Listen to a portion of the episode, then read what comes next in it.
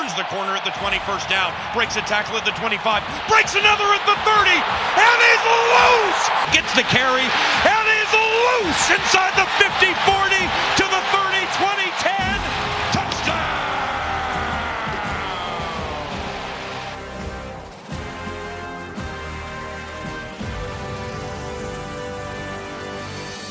Hello, hello, let's go. It's your man Flip Mozzie, and thank you for spending 15 minutes with me today. It's week 14, and our Minnesota Vikings, fresh off Monday Night Football against the Seattle Seahawks, a 30 37 loss where our Vikes started hot, then fell apart. They surrendered 24 unanswered points and couldn't recover despite cutting the lead back to one score. It's the second blown lead of the season for Minnesota, both on the road and both against contenders, Kansas City and Seattle. And fans are upset. Fingers pointed at every flaw. I just don't know what it is about this fan base. Why do close losses make us more angry than blowouts? There were miscues abound and plenty of room for improvement, but the Vikings are still right there. And after 12 games, the last thing we're gonna do is start these herky jerky responses, find conclusions based on one game instead of all 12. So, this podcast isn't just about Seattle last week or Detroit next week. The CTP network will have plenty on those games. This pod is a time to step back and do a little season review.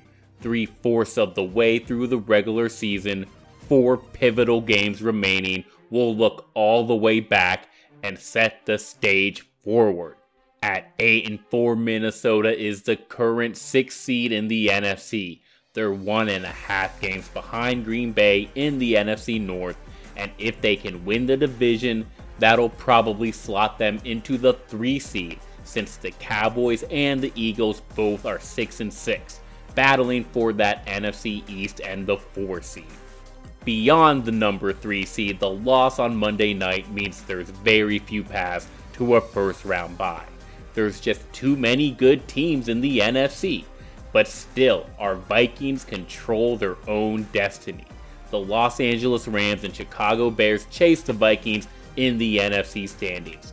LA one game back, Chicago one and a half games behind. They can get in, but only most likely at the Vikings' expense. So the next four final four games loom large. Good teams streak into the playoffs. Minnesota needs to grab hold of their responsibility to win this playoff race. There's no excuses in 2019. Our Vikings have three home games remaining, three division opponents left. It's all out in front of them. With that all said, the stage is set and we'll look inward for the final midseason review. All the big plays that took place in these close one score games, not just Seattle, but Denver, Dallas, and Kansas City I started looking for ways to judge the impact of each of them. That search led me to win probability at a great website called Numberfire. I'll link it in the show notes. Numberfire tracks live plays for NFL, NBA, and NCAA sports. They include both expected points added and win probability for each play. Personally, for NFL games, I prefer win probability for two reasons. First, it adds more weight to late game situations if the game is close, and it considers situations where the team isn't trying to score when the game isn't close. To me, that makes it more balanced and aligned with an NFL team's goals. As Herm Edwards once said, you play to win the game and there is a lot of ways to dice win probability added per play. Key word being play, not players. Win probability is a team statistic. It judges what the team's chances are of winning before and after every play. Now, we can look at those plays and decide how much credit or blame to give individual players, but still, it's a look at where the team stands. That's why we start with the actual plays. What have been the best and worst plays for Minnesota this season? How do they compare? Let's take a look. For example, everyone hates the player Xavier Rhodes right now. He's been consistently below average, and he gave up that long 60 yard touchdown pass to David Moore just this last week, week 13. It broke the game open for Seattle, giving them a two score lead at the end of the third quarter, put Minnesota down 17 to 27. That play decreased Minnesota's win probability by 20.4%. It was the worst play in the Seattle game for our Vikings. And let's compare that to other plays the defense has let up over the course of 2019. Per numberFire, it's the sixth worst play of the season for the Vikings defense. What was worse than that 60 yard bomb? Well, first we have to go back to week 11 and the comeback against Denver. Remember that epic game was almost ruined by the last Broncos drive on which Minnesota gave up multiple conversions. It was a pretty unacceptable drive saved by Jayron Kearse. In a one score game with little time left, the Vikings allowed two fourth down conversions, one to Tim Patrick that decreased win probability by 20.8%, and another to Noah Fant that decreased win probability by 32.3%. This isn't absolving Rhodes. He took the blame for his play against Seattle. I'm not going to make excuses for him for a player that's not making excuses for himself. This conversation is about equivalence. In Denver, the Vikings recovered from those terrible plays to win the game. They recovered on Monday night too, down 17 to 27. They ended up scoring 30 points overall on Monday night. One play does not make a game, even if it's a big score, even if it's late in the fourth quarter. Keep on playing. The Vikings have played in four straight one score games. Us fans should know this lesson by now.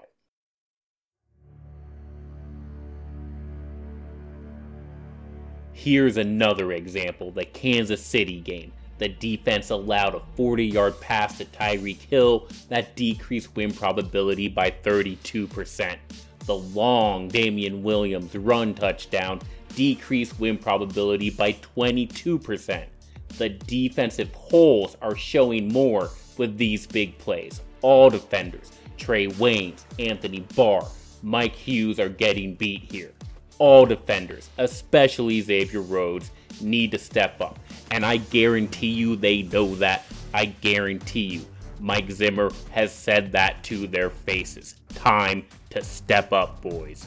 The next four games feature Kenny Golladay, Marvin Jones, Davante Adams, and Allen Robinson.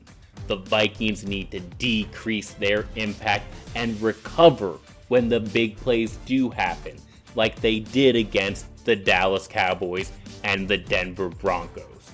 To give the defense a break, the numberFire data can also show us offensive plays gone wrong. Can you guess what the worst play of the season was? It's okay if you can't. Actually, no, it's not. It's pretty clear. It's Kirk's end zone interception at Lambeau Field. It decreased win probability by 35%. And the second worst offensive play of the entire season, Dalvin Cook's fumble on Monday night. Negative 16% win probability. The lesson here while our Vikings have overcome bad defensive plays, they have not been able to bounce back from the critical offensive turnovers this season. Cleaning up the fumbles, interceptions, and dropped passes, that's priority number one for the offense. In the big time Week 16 tilt against the Green Bay Packers, a game we hope will be for the NFC North crown, they've got to take care of the ball, even at home. The Packers rank 7th in takeaways this season. Our Vikings, they lost four turnovers back in week 2 going against Green Bay in Lambeau. Two interceptions, one Cousins fumble, one Diggs fumble. After protecting the ball better in the midseason, the turnover bug is back. Five turnovers in their last two contests. There is no path forward. There is no playoff berth without ball security. And that extends to the special teams unit, where miscues are starting to creep in. Clean football in the final four, Vikings. Now, speaking of turnovers, our defense hasn't forced many, but we're not here to mope, we're here to ask for more. Let's shift focus, not just look at the negative, but the best plays our Vikings have made this season. The Anthony Harris pick six is the only Vikings turnover force that generated a win probability increase of greater than 10%.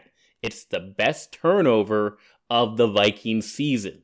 At Dude Harris's tip drill gave the Vikings the lead early, increasing win probability by 18.7%, and we just need to see way more of those plays. The weaker secondary is being exacerbated by a lack of turnovers, just four interceptions in 12 games. Bash brother Eric Kendricks made the biggest defensive play of the year tipping away Dak Prescott's desperate pass from Zeke Elliott's outstretched hands. The fourth down stop increased win probability by 31.5%. They just need more of those splash, big time players making big time plays. You know, maybe they can get on the right track against the Chargers in two weeks. Week 15, Philip Rivers struggling, and LA has committed 22 turnovers 15 interceptions so far this year. So maybe we see our Vikings get a little more opportunistic, make the game breaking plays that playoff teams make. That's also why Green Bay leads the division right now. Just eight turnovers from the Packers, two interceptions. They're second in the league with a plus 11 point differential. For the second guess, can you guess which offensive play made the biggest impact this year? Which player? Come on, you know it's Sticky Stefon Diggs. Well, maybe we can't call him sticky anymore after a career high six drops this year and four fumbles. But either way, Stefon is our most electric playmaker, and everyone knows it. In week 11 against the Broncos, his 54 yard touchdown catch made it a three point score, increasing win probability by 19.7%. Kyle Rudolph's game winner finished just behind Diggs at 18.4%. But Diggs is all over this list. That Denver touchdown came on a third and two. On third and five against the Broncos, Diggs picked up a key conversion with a nine yard catch. That type of play, you don't remember it down the road, but win probability highlights it was a big one. Third and 13 at Green Bay in Lambeau Field. Diggs cashes in again with a 45 yard touchdown strike that increased win probability by 13.9%. Those third downs make a big difference in Minnesota's chances to win the game. The Vikings offense is fourth best in third down conversions at 44.4%. They lead the league in fourth down conversion at 66.7%. That's a more aggressive attack, the more aggressive attack we like, and it's working. Now look forward. Chicago has a tough defense. They still can play now. They're top five against third down conversions this year, 34.6% allowed. Green Bay is also a top 10 team in this category. So our Vikings must continue to convert those third downs because it's one of the main ways they're achieving offensive success. Even when the going gets tough, the third down plays need to show up and be great.